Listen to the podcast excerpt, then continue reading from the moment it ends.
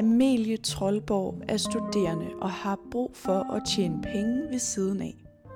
Og det gør hun på OnlyFans. Som sexarbejder møder Amelie utallige fordomme ligegyldigt, hvor hun kigger hen. Og det provokerer hendes retfærdighedssans helt ustyrligt. Derfor blander hun sig i debatten både på Instagram, Facebook og Twitter, hvor hun som en af de mere ressourcestærke i branchen, som hun selv siger, forsøger at tale på vegne af et fag, der historisk set altid er blevet gemt i mørket. Jeg besøgte Amelie hjemme hos hende og hendes lille livlige kat, hvor hun viste mig, hvor hun optager sit materiale og delte sin historie om vejen til at blive sexarbejder. Velkommen til Stigma. Jeg er Miriam Leander.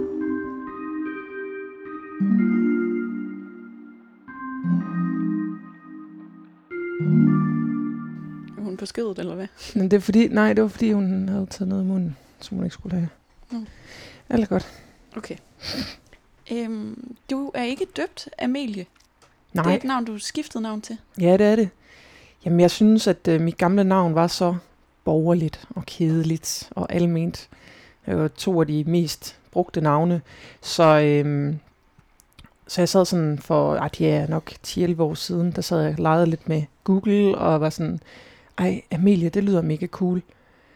Øhm, og jeg har ikke set, det er der mange, der spørger mig om, om jeg har set den franske film, Amelie fra Montmartre, eller hvad den hedder. Mm-hmm. Nej, det havde jeg ikke dengang. Så det er ikke derfra, det kommer. Øhm, men så begyndte jeg sådan at lege med det, og i starten var det jo pisse forvirrende, fordi det, jeg reagerede jo ikke på det. Nej. Altså, det, så det var sådan, Amelie, Amelie. Nå, ja, ja, det er mig.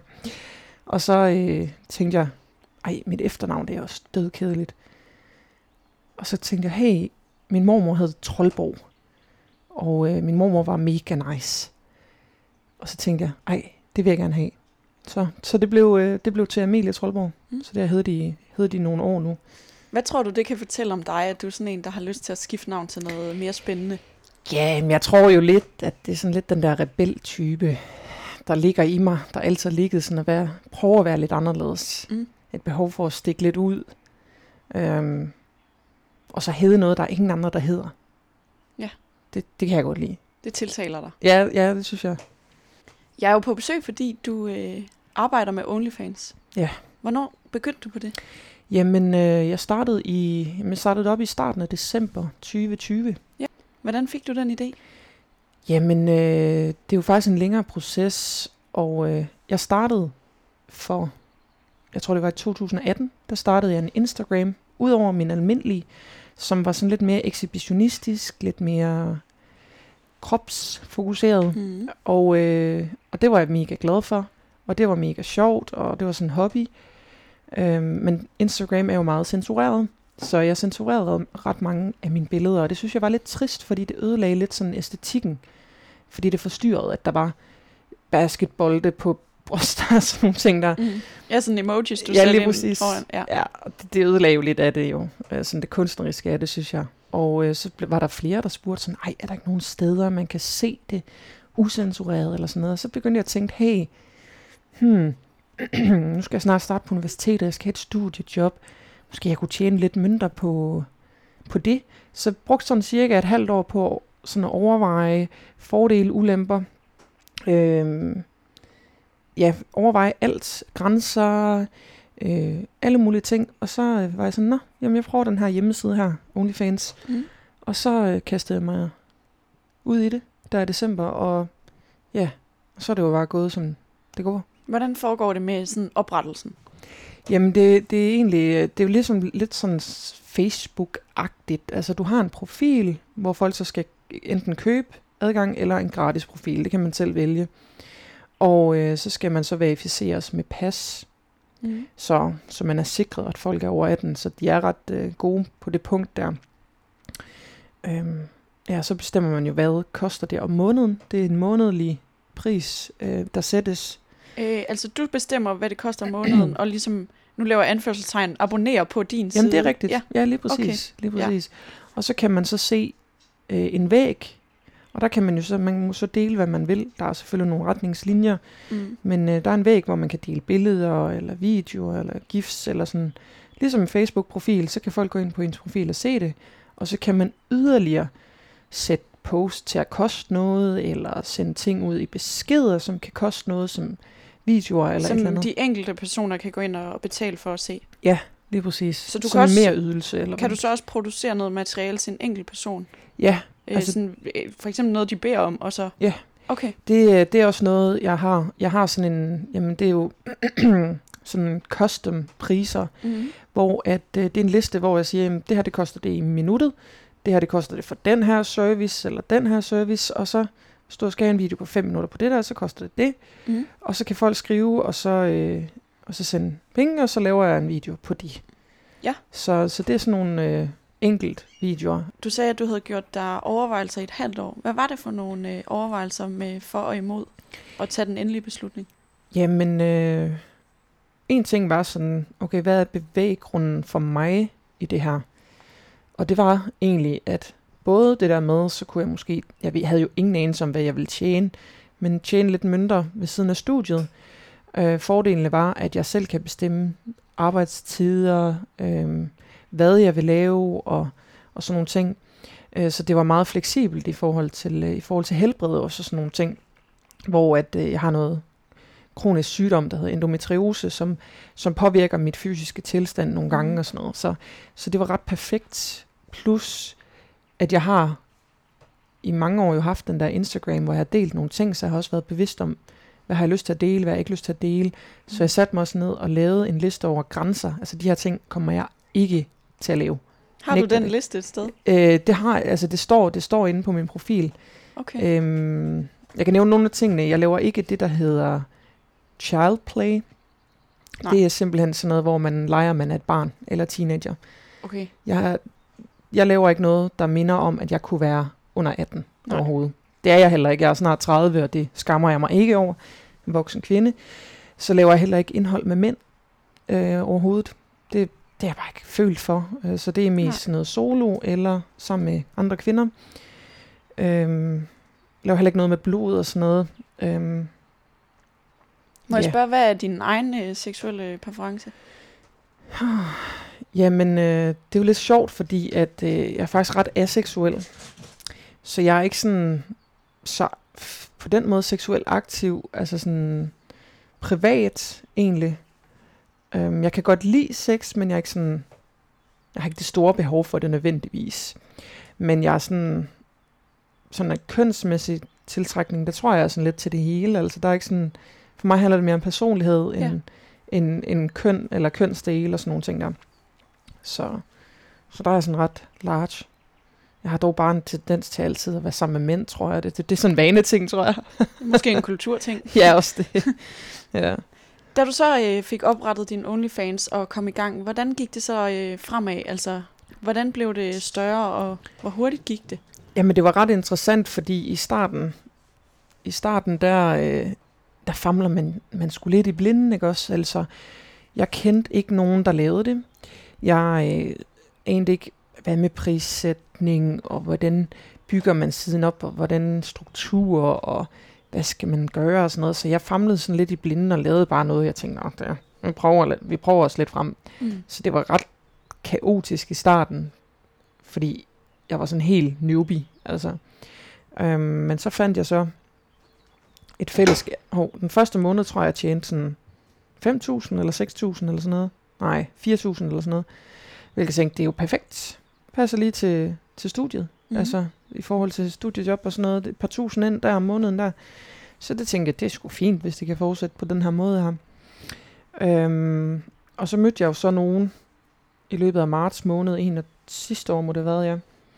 Og øh, var på tur med dem, og fik sådan erfaringsudvekslet med nogen, der havde været lidt længere i branchen, og nogen, jeg kunne sådan stjæle lidt idéer fra, og blive inspireret af, og, og sådan nogle ting der. Er der meget sådan marketing i det i virkeligheden?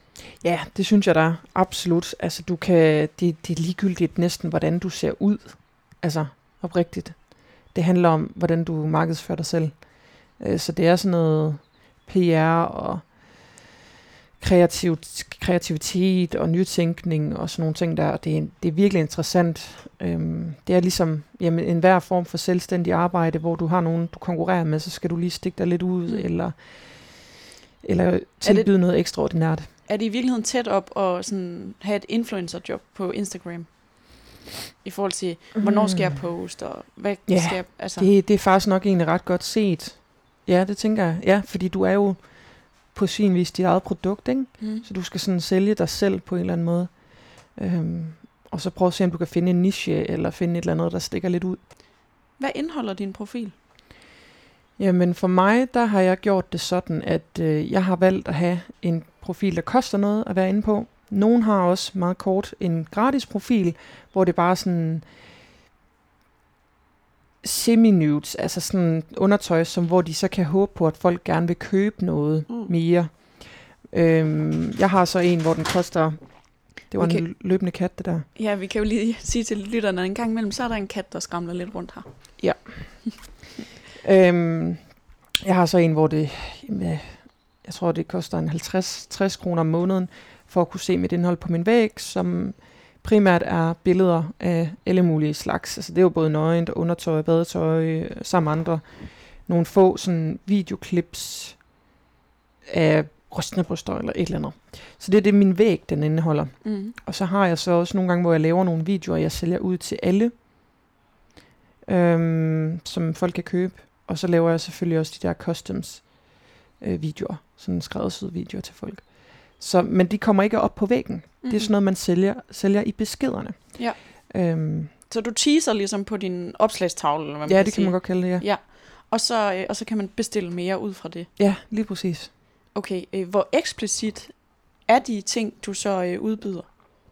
Øh, jamen det er, altså hvis du mener med at se det hele eller hvad, ja. eller sådan noget. Ja, ja, der, der er det hele. Der, der er ikke opkast og sådan noget. Det synes jeg er lidt ulækkert. Det er ikke lige personligt. No cake shaming der. Det, det er ikke noget, jeg kan med. Nej, men det, det er sådan noget almindeligt. Altså onani og, mm. og leg og snak og alt sådan noget.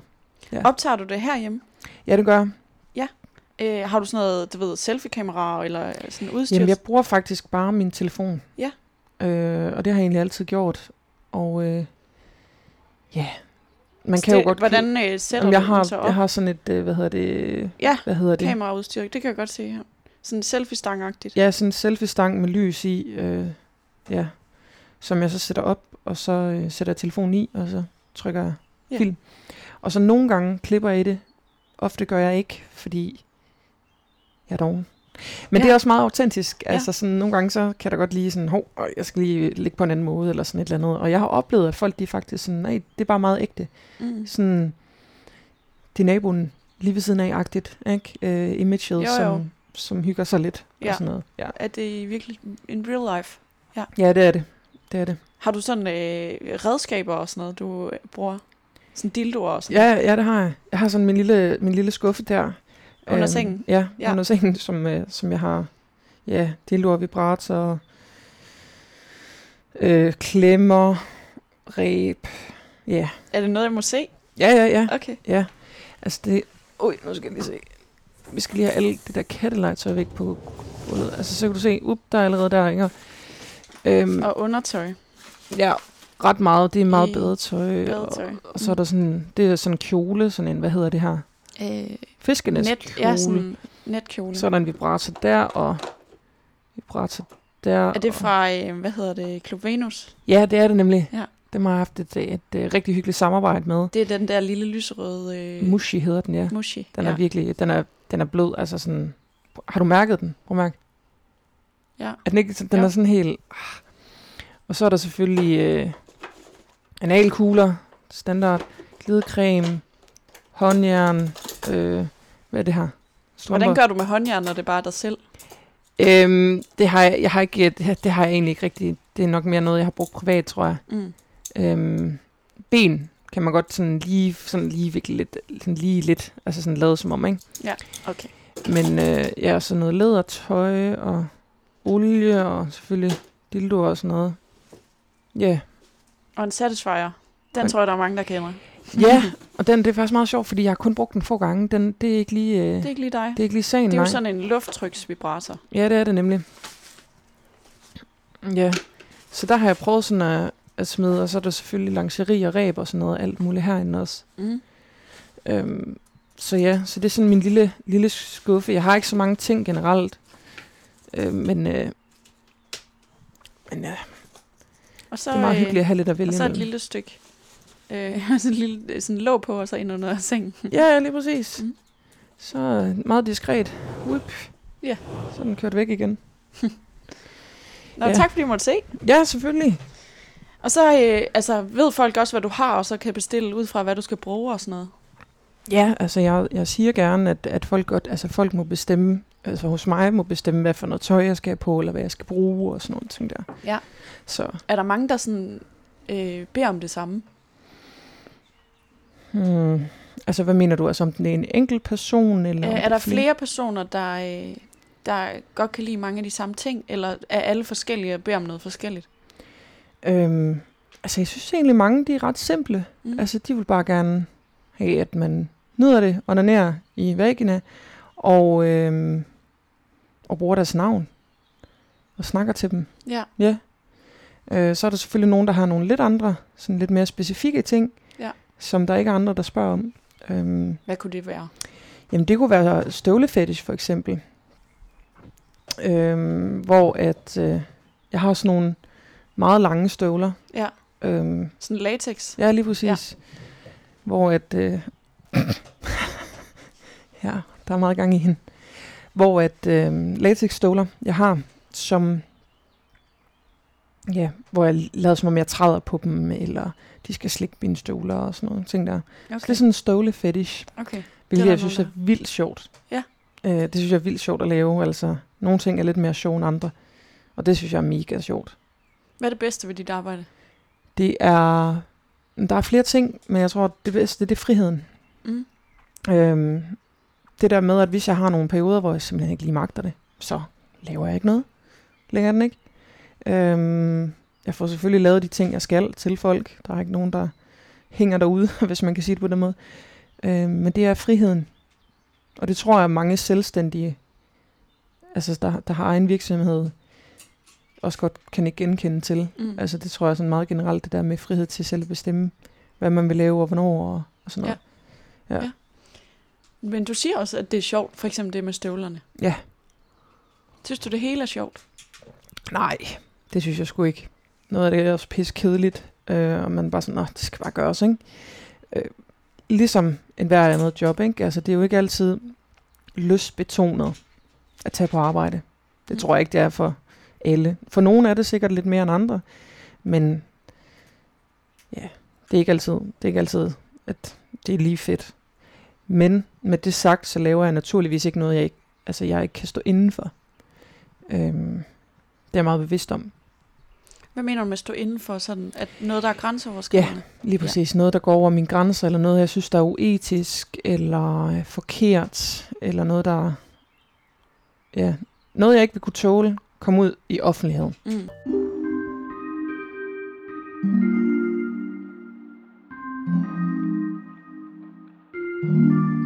Og så, øh, så er det frække spørgsmål jo. Øh, du sagde i starten, at du havde tjent 5-6.000 kroner. Ja, Hvor- ja i starten øh, der, ja. Hvordan går det så nu? Må jeg Jamen, det? det, ja, altså, jeg er jo meget heldig, at dollarkursen, den er steget ret meget på de her halvandet år. Ja. Så jeg, jeg tjener jo egentlig teknisk set det samme antal dollars. Jeg har egentlig haft en meget sådan steady pace. Så jeg tror, jamen, det er nok omkring 6-7 eller sådan noget om måneden. Om måneden. Ja. ja. Og det, jeg kunne godt tjene mere, tror jeg. Men øh, for mig handler det også om, at jeg bare sådan skal chille lidt med det, og det har aldrig været en plan at skulle leve af det. Det har aldrig været et ønske at skulle leve af det.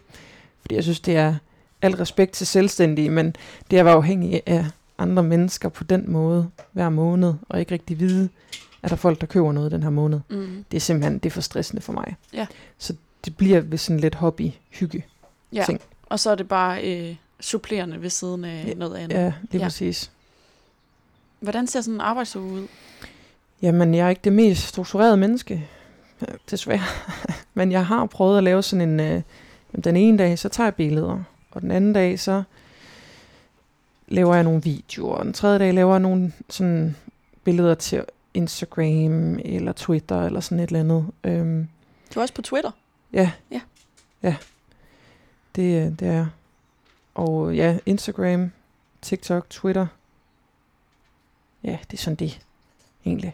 De andre platforme, fungerer de sådan øh, som en lokkemad, vil jeg næsten sige, sådan til at, ja, ja. At, at få kunder ind øh, på OnlyFans? Ja, det gør det nemlig. Ja. Det gør det nemlig. Øhm, man skal jo ligesom øh, reklamere for sig selv et sted, og, øh, og der virker det egentlig ret godt at, at bruge de, de ting der. Så skal man jo selvfølgelig være bevidst om, der er nogle ting, man ikke må nogle bestemte steder. Twitter er jo jamen, pornoparadiset, så der er jo ingen begrænsninger, så der kan man være lidt mere eksplicit. Øhm, Instagram er lidt mere, og TikTok meget mere snæversynet, så vi taler også om det her med marketing, og at man i virkeligheden sådan skal sælge et produkt, og det produkt er så dig selv. Ja.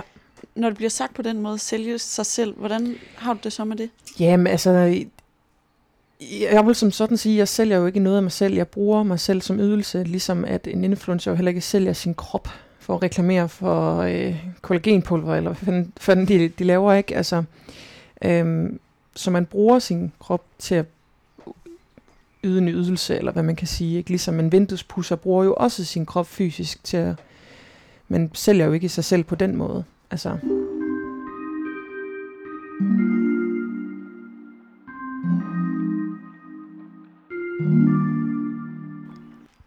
Synes du, der er langt fra at være på OnlyFans til at øh, være sammen med folk? Og få penge for det? Altså, i forhold til branchen, nej. Men i forhold til, øh, at man selvfølgelig som, som fysisk sexsælger øh, mødes med folk og har en interaktion der, så er det jo selvfølgelig en anden metode, man bruger. Men princippet er det samme.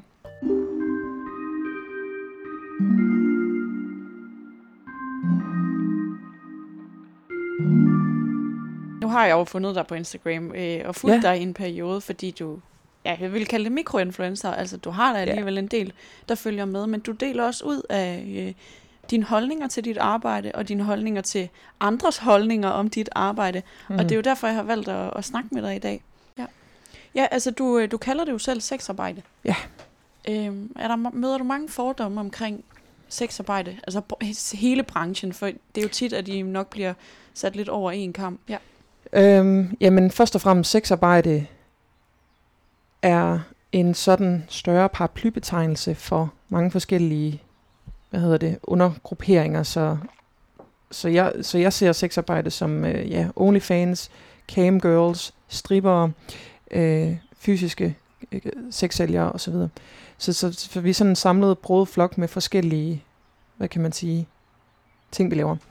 Men stadigvæk inden for den samme slags paraply, der handler om, om sex, ikke? ligesom der er håndværkere, der er elektrikere, der er tømrere, der er murer, og der er... Lige præcis. Ja, ja så hop op og fang den der, ikke? det, er bare en, det er bare en flue, ikke? Jo, det tror jeg. Ja, Sådan godt. står en. Ja, ja, det er ja. godt. Den skal hun nok fange. øhm, jeg ser, og det er meget interessant, fordi jeg har ikke tænkt så meget over det, før at jeg selv sådan startede min OnlyFans på, hvor meget stigma og hvor meget sådan fordømmelse og uvidenhed især. Meget, meget fordømmelse kommer jo, og had kommer jo fra uvidenhed. Øhm, det har jeg set nu. Altså, jeg har været på sociale medier i mange år. I over et år 10 faktisk. Så jeg er vant til at høre mit. Så det er ikke fordi, at det er noget, der på den måde rammer mig personligt.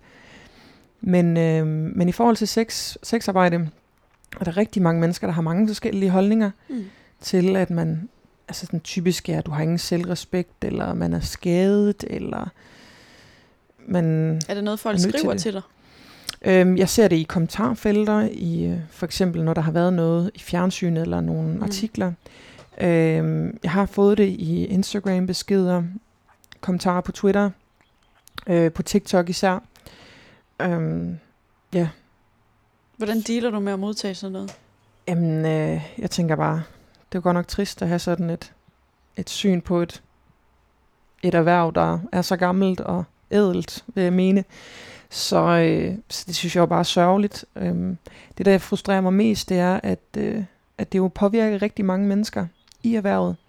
Nu her i 2020 lavede VIVE, som er det Nationale Forskningscenter for Velfærd, de lavede en rapport, der faktisk var bestilt fra Sundhed og ældre, eller Social- og Ældreministeriet, hvor de lavede, lavede sådan en kortlægning om sexarbejde i, i Danmark. Det komiske er jo ligesom, at øh, der er jo næsten ingen politikere, der har læst den, men det har jeg. Og øh, der står der faktisk, at en af de største problematikker ved sexarbejde, det er som sådan egentlig ikke kunderne øh, eller brugerne. Det er simpelthen den der stigma, den der fordømmelse, den der sociale udskamning, som rigtig mange oplever. Især altså fysiske sexsælgere, ikke? Især gadeprostituerede og sådan nogle ting. Og det, det slog mig bare, hold op. Altså, det er jo vildt, at det kan betyde så meget, hvad et samfund mener omkring et erhverv.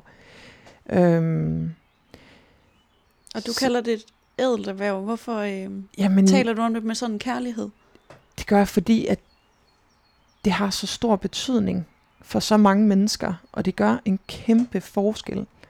Altså jeg kan selv personligt se nogle af de beskeder, jeg får fra, fra mænd, som er sådan, ej, tusind tak, fordi at øh, du lavede det her, eller tak fordi, at du øh, fik du den fanget. det var godt. Altså jeg oplever jo, at, at der er mænd, der siger sådan til mig, sådan, ej, tusind tak, fordi du lavede den her video, og ej, jeg er virkelig glad for det her, eller tak for snakken. Altså nogle gange, så, øh, så snakker, skriver jeg jo bare med dem omkring, at de har en oversvømning i huset, eller et eller andet, eller hvordan det går med dem øh, på arbejdet, at de er stressede, eller sådan nogle ting der. Er de ensomme? Nej, det oplever jeg faktisk ikke som sådan egentlig. Der er rigtig mange, der er rigtig, rigtig travlt med arbejde, og som føler, at så kan de få en form for online relation her med en person, og få noget seksuel nydelse ud af det. Og det kan passe ind i deres pressede hverdag måske? Ja, lige præcis. Lige præcis. Øhm, jeg har heldigvis kun oplevet, folk er virkelig søde og respekt, øh, respektfulde, når de betaler. Øh, på sociale medier kan folk godt være lidt grumme og sådan noget. Øhm, men ja, jeg, ja, jeg synes, det er et adelt erhverv, fordi at jeg sidestiller det lidt på samme måde som altså folk, der arbejder med mennesker. Altså du gør en forskel for mennesker. Du hjælper mennesker med at tilfredsstille en lyst og et ønske om for nogen nærvær, for nogen sex. Øh, altså det, det synes jeg er fantastisk. Jo.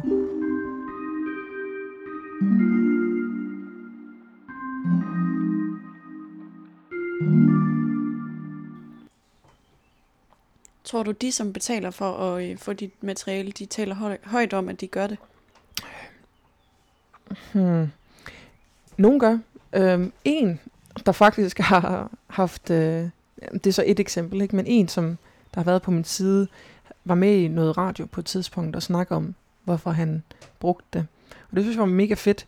Men jeg tror generelt, det er sådan lidt udskældt igen, fordi at betale for porno, der er jo så meget gratis porno, ikke? Altså af manges opfattelse, ikke? Fordi at de ikke ser det som et arbejde igen. Um, så jeg tror faktisk, der er rigtig mange, der går med det selv. Er det meget bedre at betale for det, end øh, alt det gratis, man kan finde, man ikke ved, hvordan det er produceret? Absolut. Øh, sådan synes jeg, det er generelt med alting. Du kan aldrig vide dig sikker på, at det porno, du ser, om det er etisk eller produceret på samtykke. Øhm, og det vil man være mere bevidst om, hvis man så betalte for det, man faktisk brugte. Altså lidt ligesom, at jeg synes også, det er uetisk at streame ulovlige film, uden at betale for det. Så synes jeg, ligesom med porno, at der er flere, der burde betale for det, de faktisk ser. Øh, og anerkende, at det tager tid, kræfter, der er en produktion bag. Nogle større produktioner end andre, ikke også? Men, men ja. Da vi talte sammen, inden at vi skulle lave podcast, øh, der sagde du til mig, at du var, du ville, var rigtig frisk på at være med, og ville gerne fortælle din historie. Men du var bare så træt af, hvis det skulle være endnu en fortælling om det der med, øh, når du er i sexarbejde, så er det nok fordi, du har haft en hård barndom, eller er blevet misbrugt, eller altså den sørgelige fortælling ja. om at være en del af sexarbejde, øh, om at være en del af branchen. Ja. Og øh, hvorfor vil du lige være sikker på min vinkel, inden at vi skulle tale sammen? Um, fordi at min erfaring på medierne generelt er, at, øh, at de er rigtig gode til at udvælge nogen, som måske har nogle udfordringer, hvilket er helt okay, som så er det, der bliver fokuset, som så er det, der bliver debatten. som så er det, der også ofte bliver brugt, også blandt politikere, til at argumentere for, at vi skal forbyde det her, fordi prøv at se, hvor dårligt den her person har det. Ikke? Mm. Øhm, og det er jo kun skadeligt, altså, at hvis man skal lovgive ud fra, at folk er glade for at være i et arbejde, eller har det godt i et arbejde, osv. Øhm, så jeg synes nogle gange, det bliver nogle fortællinger om, at ej, men, den her person har det så hårdt, og derfor er det i det. Og jeg underkender ikke, at det sker for nogen, absolut. Men det er ikke det, jeg synes skal være fokus, når man snakker om sexarbejde og sexarbejders rettigheder og sexarbejders plads i verden. Hvis man forbød sexarbejde, mm. hvad vil der så ske? Jamen, øh, det, det, det er jo det, som er øh, ofte er debatten i her i Danmark. Øh, der er jo sådan en halv, hvad kan man sige, en, en gråzone i Danmark, fordi det er jo ikke forbudt, men man har jo så heller ikke nogen rettigheder. Så det er sådan lidt sådan en gråzone ting. Øhm, men det, der vil ske, det er, at folk vil stadigvæk gøre det. Altså forbud hjælper aldrig. det kan man også se med abort. Så er der bare flere kvinder, der dør, for eksempel. Øhm, jamen, så vil man gøre det ulovligt. Der vil være ingen former for sikkerhed. Kunderne vil, altså, vil kunne gøre ting, og så selv hvis en, en, en, en sexsælger ville blive voldtaget for eksempel, jamen så vil personen blive kriminaliseret, fordi de har gjort noget ulovligt, så det vil jo faktisk skade dem. Der vil ikke være nogen støtte at hente øh, i systemet overhovedet, øhm, og det vil kun skabe større afstand mellem sådan samfund og, og sexsælgerne. Så hvis jeg forstår dig rigtigt, så er vejen frem og, øh, at gå ind og anerkende sexarbejde som et rigtigt erhverv i Danmark? Ja, absolut. Hvad vil det gøre godt? Jamen, øh, for det første vil det øh, gøre sådan, at man kan organisere sig lidt mere. Øh, der er selvfølgelig øh, SIU, som er sexarbejdernes interesseorganisation, hvor man også kan, kan komme til, men, men der er ikke sådan øh, rettigheder i forhold til, jamen, hvis man får en arbejdsskade eller, eller noget sikkerhed, øh, fagforeninger og sådan nogle ting der. Så der er ikke, øh, der er ikke noget sikkerhedsnet for folk i det her erhverv. Og øh, det er jo noget, jeg ser som en, en, en kæmpe gave, man har i Danmark i alle andre erhverv, at man har mulighed for at have noget sikkerhed i det, i det arbejde, man er i. Og, det har man bare ikke. De her ting, vi taler om nu, det er jo også noget, du ytrer dig omkring, blandt andet på din Instagram-profil. Jeg har fulgt med et stykke tid, og, øh, og du har mange holdninger til alting. Hvordan øh, kræver det ikke noget ekstra at stikke næsen frem øh, i debatten? Øh, især som kvinde i den branche, du er i. Jo. Øhm, nu har jeg deltaget i debatter før, øhm, over flere år. Så, så jeg er sådan rimelig vant til det, eller hvad man kan sige. Jeg har også blokket i mange år. Øh, så, så jeg er ligesom sådan vant til at øh, få en masse lort, eller få en masse kommentarer og holdninger. Både holdninger på beduttet, som jeg ikke har, og så videre. Så jeg tror meget tidligt, at jeg lærte, at øh, det er ikke en refleksion af mig, men en refleksion af dem. Og jeg skal bare blive ved med at gøre det, jeg gør, fordi at det fungerer. Var det, det gør noget. var det ikke nemmere at lade være? Jo, absolut.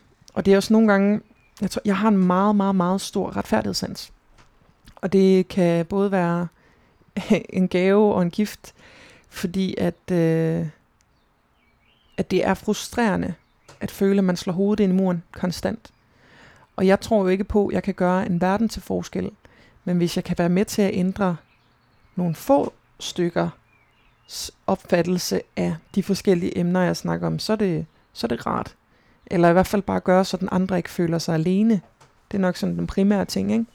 For mig. Men, øh, men det kan være svært at stille sig frem, fordi man også blotter sig lidt med, eller blotter sig meget, det gør jeg tit, med mine holdninger, mine tanker og frustrationer.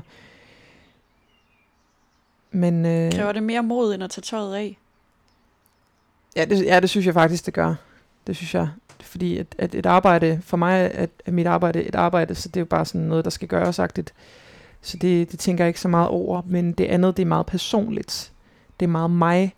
Mit arbejde er ikke så meget mig på den måde. Altså det er jo ligesom en persona, det er min, når, når folk sidder nede bag kassen i Netto for eksempel, eller i banken som rådgiver, så er det jo heller ikke dem, man møder personligt. Så er det jo en en arbejdsperson. Ikke? Øh, så der kan man ligesom distancere sig lidt fra, fra, fra sig selv, når man er på arbejde. Øh, men når man diskuterer, debatterer, øh, så, så, så, så rammer det. Ja. Når du nu gør det alligevel, Hmm. er det så fordi, du øh, mener, der er brug for, at I er nogen som dig, der prøver at udbrede den hele fortælling? Ja, det synes jeg. Og fordi jeg faktisk synes i sidste ende, at det handler om, øh, om liv og død. Altså, det handler om, om, om retten til at eksistere, og retten til at være på lige fod med, med alle andre. Altså, øh, jeg synes jo, uagtet om man er glad eller ked af det i sit arbejde, eller hvordan man er kommet ind i det, så skal man have lige så mange rettigheder, som de andre har. Øh, ja. Og så, og så igen snakke om det på netop sådan en måde, som vi gør her, ikke? Altså, at jamen, det er et arbejde, det er sådan her, det fungerer. Det er øh, uagtet om, hvordan og hvorledes man er kommet ind i det. Nu er jeg kommet ind på det en, en meget sådan naturlig og velreflekteret måde. Det er der nogen, der måske ikke gør. Men det skal ikke hindre mig i at ønske, at de også har rettigheder, for eksempel. Og det er jo det, man ofte ser i debatten, som jeg lige vil gå tilbage til. Det er, at, at man ser nogle mennesker, der har nogle virkelig sårbare øh, historier, fortællinger, som bliver det, der ligesom bliver synet på, når okay, så man er skadet, når man er i det her. Så derfor skal vi forbyde det. Hvis du kan, kan se, hvor jeg er på vej hen, ikke? Øhm, og det er jo en fantastisk fortælling for forbudsfortalerne, øh, at, at holde fast i, at det, det, alle er ked af det i, i sådan noget der, så selvfølgelig skal vi forbyde det, ikke? Hvor at øh, faktum heldigvis er, er noget andet. Nu øh, har du det jo rigtig godt i dit arbejde, kan Ja. jeg fornemme. Øh, hvordan taler du øh, de, der ikke har det godt i din branches sag? Jamen det er jo det, jeg har jo, øh, og det er jeg bevidst om, et, et form for privilegie i, at, øh, at jeg ikke på den måde er afhængig af det, øh, i forhold til, at det skal kunne forsørge mig. Øh, og jeg sådan ligesom har lidt mere frihed, end, end, end nogen for eksempel kan føle, de har. Øh, jeg synes som sådan ikke, at jeg taler på den måde på deres vegne omkring deres sådan, psykisk sårbarhed eller sådan noget. Jeg synes helt klart, at hvis man havde lovliggjort det, legaliseret det, givet nogle rettigheder, jamen, så ville der også være mulighed for at få noget hjælp. Så det ville gavne alle på paletten. Men jeg kan naturligvis ikke gå ind og tale for dem, der har det svært, men jeg oplever, at de stemmer i debatten er ofte dem, der, der har lidt mere, øh, hvad kan man sige, ballast til at kunne gøre det. Og så føler jeg også, at tage, skal man, man skal fandme tage et ansvar, som en, der står meget mere privilegeret, og så tale op for alle, især dem, der ikke selv kan. Banke bordet for rettighederne. Ja, lige præcis. Og så, og så tale for dem, der ikke kan, ikke? Øhm, ja. Og det er ikke fordi, jeg føler, at jeg gør en kæmpe forskel. Altså, jeg sætter bare fokus på nogle ting. Men, øh, men også fordi, jeg bliver meget frustreret over den uretfærdighed, der, der eksisterer.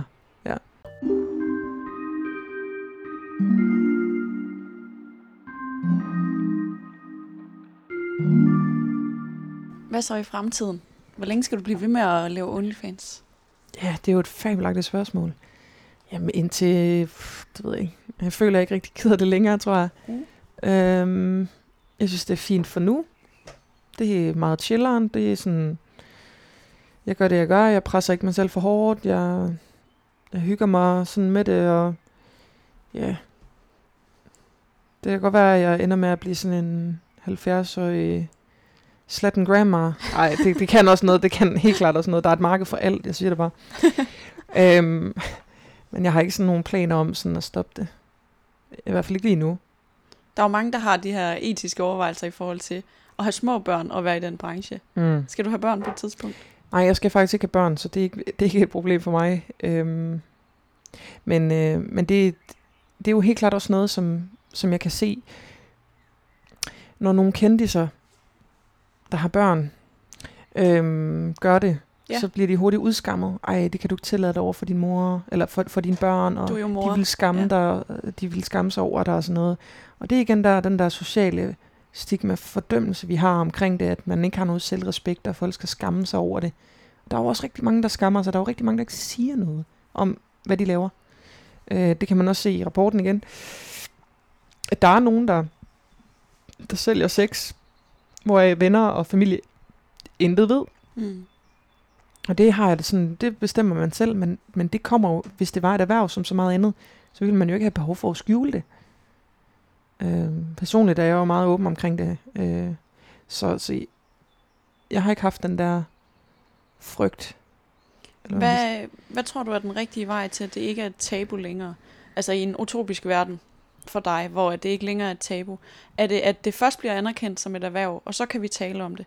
Eller skal vi i gang med at tale om det, så det til sidst kan blive anerkendt som et erhverv? Det er et rigtig godt spørgsmål. Øh, politik har jo rigtig meget med samfundet at gøre, ikke? og politik har, er jo også et billede på, hvordan vi som samfund ser på ting. Øh, jeg synes helt klart, at øh, politikerne skulle tage for fingrene ud af røven. Ej, må man godt sige det? Det må man gerne okay, sige. fedt. Der er, jeg censurerer ikke det her program. okay. Nej, okay. Øh, og øh, lige lytte lidt mere. Altså, øh, og så faktisk lytte til den erfaring, der er så i andre lande. Jeg er ikke så meget inde i det, men jeg ved, at folk har snakket om det, og der har været sådan nogle arbejdsgrupper på Christiansborg, øh, som så desværre er nedlagt nu. Så, så, så politikerne burde starte med ligesom at lige at tage sig lidt mere sammen. Og det vigtigste, er, synes jeg jo egentlig, er, at vi som mennesker indbyrdes snakker sammen om vores forhold til porno, vores forhold til, øh, til folk, der sælger det, eller laver det, eller folk, der, der er sexsælgere, fysiske sexsælgere og sådan nogle ting der. Fordi man kan også høre, altså sprog har også meget stor betydning. Luder bliver brugt som et meget nedladende ord rigtig mm. mange gange, ikke? Og især om kvinder, der er måske er lidt promiskuøse, eller bare er frie, ikke? Øh, det har jeg hørt mange gange, mm. også før jeg startede i, i OnlyFans. Så det har jo også en betydning, den måde, vi bruger vores sprog på. Mm. Så at blive bevidst om det, og det kan man jo kun, hvis man snakker med nogen, eller nogen, der tør sådan at sige fra, eller, eller sådan sige, hvorfor, hvorfor bruger du det ord, eller hvordan kan det være, at du, du snakker så dårligt om det, eller sådan noget. Så det starter jo ligesom lidt nedefra, at vi er nogle stykker, der sådan siger, hello, lyt lige, og så dem, der så ikke er i det, men som lytter, faktisk tager det med videre mm. ud, så det sådan kan sprede sig lidt. Men jeg ved godt, at Rom ikke blev bygget på en dag, og der er lang vej nu, og jeg mm. tror aldrig, at det, det er nok mit sådan, hvad kan man sige, pessimistiske syn. Jeg tror aldrig, at det bliver sådan lige så normalt anset som alt muligt andet, men lovgivningen kan i hvert fald gøre en stor del. Plus, at man kunne være lidt bedre i medierne også til at ikke at lave det til sådan noget sensationsfølelses øh, hudlig Mm. Øhm, ja, medierne har kæmpe ansvar, synes jeg også. Og netop den der snak med, øh, jamen ser du på nu? Ja, okay, Nå, betaler du ikke øh, for det så? Eller hvor meget ser du? Altså, der er jo virkelig folk, der ser porno i flere timer om ugen, som aldrig har lagt en mønt for det. Altså, og det viser jo bare, hvor lidt respekt, altså man vil gerne bruge det, men man vil ikke betale for det. Altså, det, der er sådan mangel på respekt, synes jeg, på at, øh, at anerkende det. Øhm, Ja, plus, ja netop, du sagde det meget, du sagde det virkelig godt. Du sagde det rigtig fint. Det synes jeg. Vi har alle sammen et ansvar for at snakke op omkring de ting, som for nogen ligger i bunden af samfundet, ikke, øh, som ikke bliver anerkendt. Øhm, og også at huske på, det er også meget vigtigt, at sexsælgere og sexarbejdere ikke er deres erhverv, men de er så meget mere. Det er det, de laver, men det er ikke det, de er på den måde. Altså, jeg kan godt sige, at jeg er sexarbejder, men, øh, men det er mit erhverv. Det er ikke den, jeg er. Det er også vigtigt at huske på. At se, at der er mennesker bag. Der er mennesker bag alt. Ja.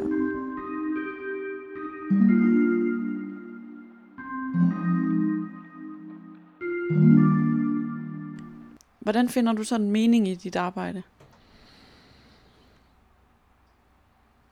Jeg synes, at det er mega fedt, at kunne gøre en forskel for nogen. Øh, meget kort fortalt. Altså, jeg synes jo, man er, man er så mange ting, når man laver det. Man er jo både, som vi snakkede om, marketingchef, ikke? Øh, øh, man skal se, holde øje med PR og SoMe manager og revisor. revisor. Jeg har heldigvis en revisor. Nå, okay. Shout out til ham. Øhm, ja, altså producer, filmograf, redig- redigerings, mm. alt muligt, ikke? Øhm, og psykolog. Egentlig, altså sådan, fordi at der er nogen, der bare har lyst til at have nogen at snakke med og skrive med. Og, øh, og nogen, der bare er mega, altså jeg synes jo, jeg synes jo, det er mega hyggeligt at snakke med dem om alt muligt andet, end, end, end kun det. Altså, det synes jeg er mega tillidserklæring, og det er mega rart at kunne, kunne have nogle fede samtaler. Jeg har haft virkelig gode samtaler med folk om alt muligt, om liv, om sorg, om kærlighed og sådan nogle ting der. Og der føler jeg virkelig, kæft, man, der gør man sgu, øh, der gør man sgu noget godt her. Der er du noget særligt for nogen. Ja, man kan være med til at hjælpe nogen, som, som måske ikke kan, har, har tid eller mulighed for lige at finde det, hvad kan man sige, i virkeligheden, men så kan de betale sig til det. Og der vil jeg også sige, der er folk også bevidste om, at det er en økonomisk transaktion, man har. Man kan godt være venner, jeg føler også faktisk også, at jeg er venner med nogle af dem, som jeg har været derinde i lang tid, men, men på et arbejdsmæssigt plan, hvis du forstår. Men det er stadigvæk en relation, og jeg holder stadigvæk af dem, faktisk. Øh, og det, det synes jeg er virkelig ret. Det synes jeg, der føler jeg, der gør man sgu noget godt. Og altså, hvem er ikke glad for at komme? Altså få en orgasme, og altså bare have det mega lækkert. Altså, det er da mega fedt at kunne være med til at hjælpe nogen med det. Altså, det synes jeg er mega, mega nice.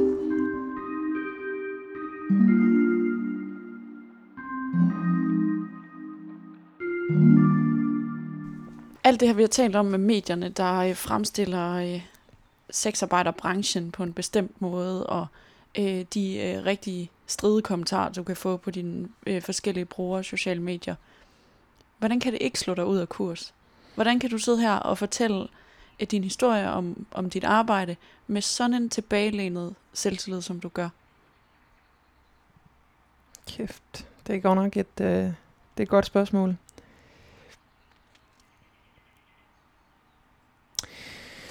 Ja, fordi at jeg, altså det, jeg føler lidt, it's not my first rodeo, at være i vælten, at være i debatten. Jeg, altså, jeg kan huske en gang, jeg skrev, en, skrev det læserbrev i Berlingske, hvor at øh, halvdelen af kommentarerne, det var bare på mit udseende, ikke? Øhm, hvilket var meget komisk. Øhm, så jeg tror, altså jeg ret tidligt, fordi jeg har været så meget på sociale medier og delt mine holdninger i ja, over et år 10, så bliver man også hærdet. Og det kan også være lidt skræmmende nogle gange at tænke over, altså fordi jeg har også fået dødstrusler og voldstrusler, hvor jeg bare har været sådan, kæft en idiot. Og så blokeret dem. Og så har jeg venner, der har været sådan lidt, hvordan, hvordan kan du, hvordan kan du, altså, det er jo vanvittigt. Nå, ja, ja, det er jo hverdagskost. Så man bliver ligesom lidt immun over for alt det lort, man får, fordi man har fået så meget, så man har det sådan lidt, der er jo ikke noget, der kan overraske mig længere. Og det synes jeg jo er trist. Men jeg tror også, en ting mere er i det der, er, at man skal virkelig have et godt netværk. Og man skal hvile i, at man føler, at man står et godt sted, og man gør noget, man kan stå ved.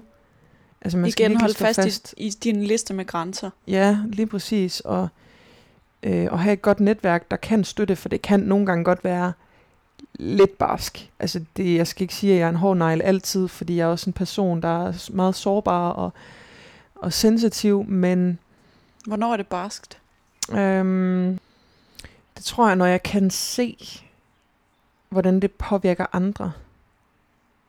Altså når jeg for eksempel læs, læste den rapport, den synes jeg også var sådan, der var nogle ting, der var sådan, damn, hold op, altså. Det her, det er ikke kun mig, det her handler om. Det handler om mange andre menneskers velvære og liv, og ret til at være generelt, og arbejde i det, de vil. Øhm, ja, nu kan jeg ikke lige huske, hvad det var. Nej, men hvornår det er barst? Jeg synes, når det rammer mig mest, så tror jeg, det er sådan noget... Det, jeg synes egentlig ikke rigtigt med mit arbejde som sådan egentlig. Der er ikke noget, der kan ramme mig. Der er jeg sgu sådan lidt lige, jeg, jeg er blevet lidt ligeglad med, hvad folk de sådan på den måde mener. Det der bare, det den der uvidenhed, hvor jeg sådan lidt, du fatter jo ikke noget. Altså, hvordan kan man være så pæreblank? Det hedder det ikke, men det kalder jeg det. Hvordan, altså, det kan, det kan virkelig forbløffe mig. Der synes jeg, det synes jeg er hårdt at se på. Altså, det synes jeg virkelig.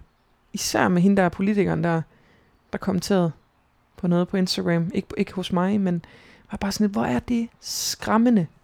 Føler du, du bliver frataget en chance for at, at sige, svar igen? For genmæle? Øh, nej, altså jeg er meget god til at sådan, øh, kommentere på det, hvis jeg føler et behov, eller være gladelig klar med blokeringsknappen, eller tilkalde folk, der, der er lidt mere skarpe end mig, men så det synes jeg ikke er som sådan er noget problem. Det, der pisser mig mest af, det er nok mere sådan anonyme tabere, der virkelig tænker, nu opretter jeg en eller anden profil. Altså jeg siger tak for dedikationen, men jeg synes, det er ret vildt, at man har behovet. Mm. Det er sådan en ting, jeg synes, der er hårdt at, at se på, at, at jeg ikke kan forstå det. Altså, jeg kan ikke forstå, hvorfor folk gør det. Det synes jeg er svært. Fordi jeg vil gerne kunne forstå alting. Men lige nok det, det der, det kan jeg bare slet ikke forstå.